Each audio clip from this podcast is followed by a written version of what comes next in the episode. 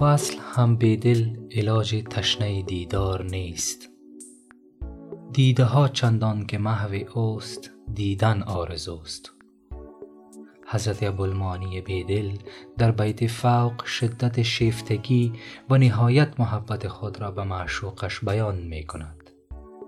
طوری که می گوید اگر من به وصال یار هم برسم اما با آن هم چنان تشنه دیدار اویم که اگر دیده هایم هم محو او گردند باز هم آرزوی دیدار او را دارم.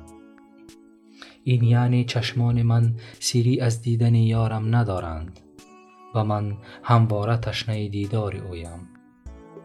اگر صد چشم هم داشته باشم باز هم در آرزوی دیدار او خواهند سوخت چنانچه در جای دیگر چنین می فرماید محو یاریم و آرزو باقی است.